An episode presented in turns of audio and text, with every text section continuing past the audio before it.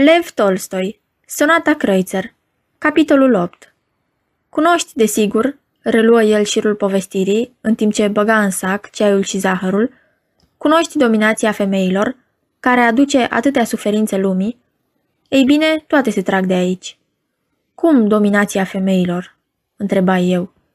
Știu că drepturile, privilegiile aduse de aceste drepturi sunt apanajul bărbaților.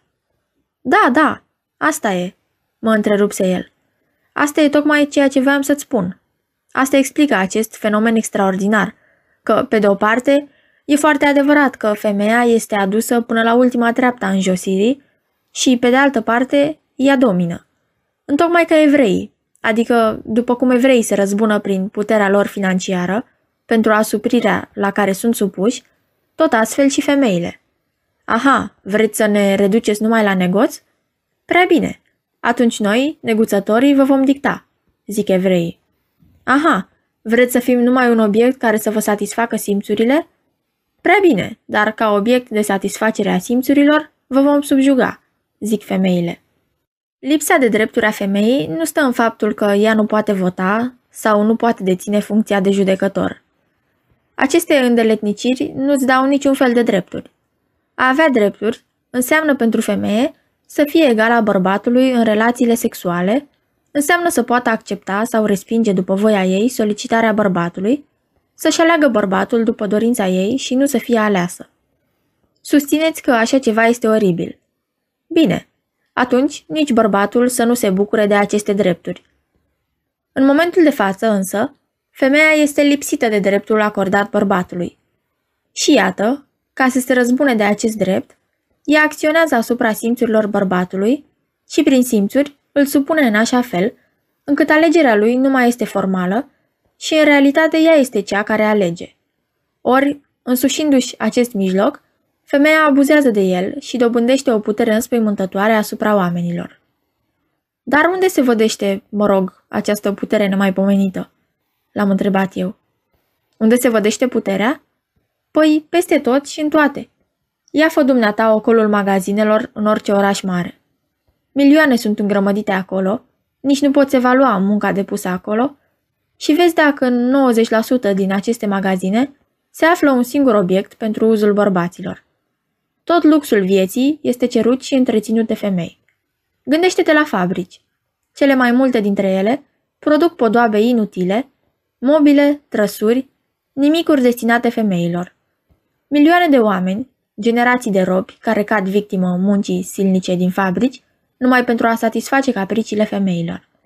Femeile, a idoma unor regine, țin 90% din omenire în captivitatea lor și în sclavia muncii grele. Și asta numai fiindcă au fost înjosite, văduvite de drepturi egale cu bărbații. Ele se răzbună, acționând asupra simțurilor noastre, prinzându-ne în mrejele lor. Da, totul purcede de aici. Femeile au făurit din ele însele o atât de puternică armă de acționare asupra simțurilor, încât bărbatul nu se poate purta calm față de femeie. E de ajuns ca bărbatul să se apropie de femeie, ca să cadă pradă vrăjiei și să-și piardă capul. Și odinioară mă simțeam totdeauna prost, stingerit când vedeam o doamnă gătită de bal, acum însă mă cuprinde de dreptul o groază, văd în ea pur și simplu o primejdie pentru oameni, o nelegiuire și îmi vine să chem poliția, să stric după ajutor împotriva pericolului, să cer ca obiectul primejdios să fie luat, îndepărtat. Da, dumneata râzi, strigă el la mine, dar eu nu glumesc de fel. Sunt convins că va veni clipa, și poate chiar foarte curând, când oamenii vor înțelege acest lucru și se vor mira că a putut exista o societate în care s-au îngăduit fapte ce tulburau curând liniștea publică, ca aceste gătele ale trupului, care atâță simțurile și sunt îngăduite femeilor din lumea noastră. E ca și cum s-ar înțesa locurile și aleile de plimbare publică cu tot felul de capcane, va și mai rău. De ce adică sunt interzise jocurile de noroc și nu s-a interzis femeilor să poarte rochii provocatoare de prostituate? Ele sunt de o mie de ori mai periculoase. Da, uite așa m-au prins și pe mine. Eram îndrăgostit, cum obișnuim noi să spunem. Nu numai că vedeam în ea culmea perfecțiunii, dar și pe mine mă socoteam o culme a perfecțiunii în tot timpul cât am fost logodit. Căci orice netrebnic, dacă va căuta bine, va găsi alți netrebnici mai răi decât el, într-o anumită privință, și datorită acestui fapt va afla motive de a fi mândru și mulțumit de sine. Așa și eu. Nu mă căsătoream pentru bani. La mine nu putea fi vorba de interes, ca la majoritatea cunoștințelor mele, care se căsătoreau pentru bani sau relații. Eu eram bogat, iar ea săracă. Asta e una la mână. Apoi mă mândream cu faptul că alții se căsătoreau, pornind din capul locului cu gândul de a continua viața de poligamie pe care o duseseră înainte anunții, pe câtă vreme eu aveam intenția fermă de a respecta monogamia după nuntă, ceea ce mă umplea de o mândrie fără margini. Da, eram un porc nemaipomenit, dar îmi închipuiam că sunt un înger. Logotna noastră n-a ținut mult. Acum, ori de câte ori mi-aduc aminte de perioada aceea, roșesc de rușine. Ce ticăloșie! Doar ea presupune o dragoste spirituală și nu fizică. Ei, de vreme ce e vorba de dragoste spirituală, de comuniune spirituală, această comuniune spirituală trebuie să se exprime prin cuvinte, conversații, discuții, dar nimic din toate acestea. Când rămâneam singuri, abia puteam lega cu chiu cu vai câteva vorbe. Era o adevărată stâncă a lui Sisif. Abia născoceai ceva de spus și spuneai acel lucru că iarăși se așternea liniștea și iarăși trebuia să te frămânți ca să născocești altceva. Nu găseam subiecte de conversație. Tot ce aveam să ne spunem despre viața care ne aștepta, despre felul cum ne vom aranja, despre planurile noastre de viitor, ne spusesem. Și după aceea, căci dacă am fi fost animale, am fi știut că nu ne e dat să vorbim.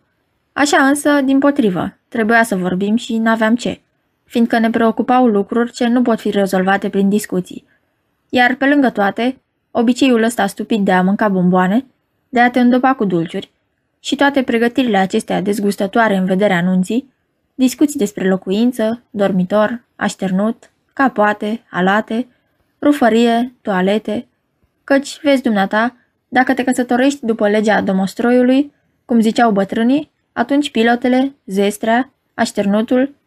În sfârșit, toate acestea nu sunt decât amănuntele care însoțesc Sfânta Taină.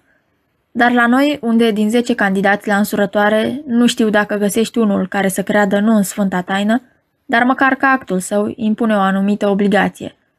La noi, unde dintr-o sută de bărbați nu știu dacă este unul care să nu fi fost însurat dinainte și din 50 măcar unul care să nu aibă de gând dintr-un început să-și înșele soția, ori de câte ori va găsi o ocazie prielnică.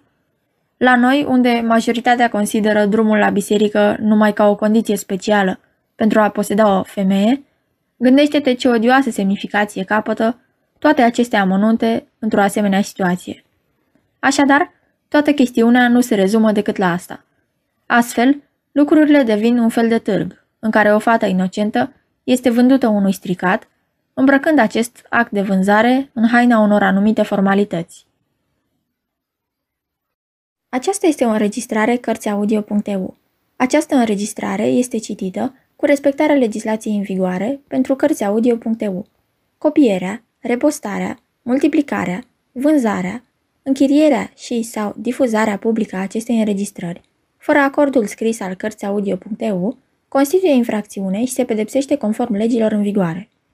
Pentru noutăți, vă invit să vizitați site-ul www.cărțiaudio.eu și să ne susțineți cu un like, subscribe și follow pe canalul de YouTube Cărți Audio.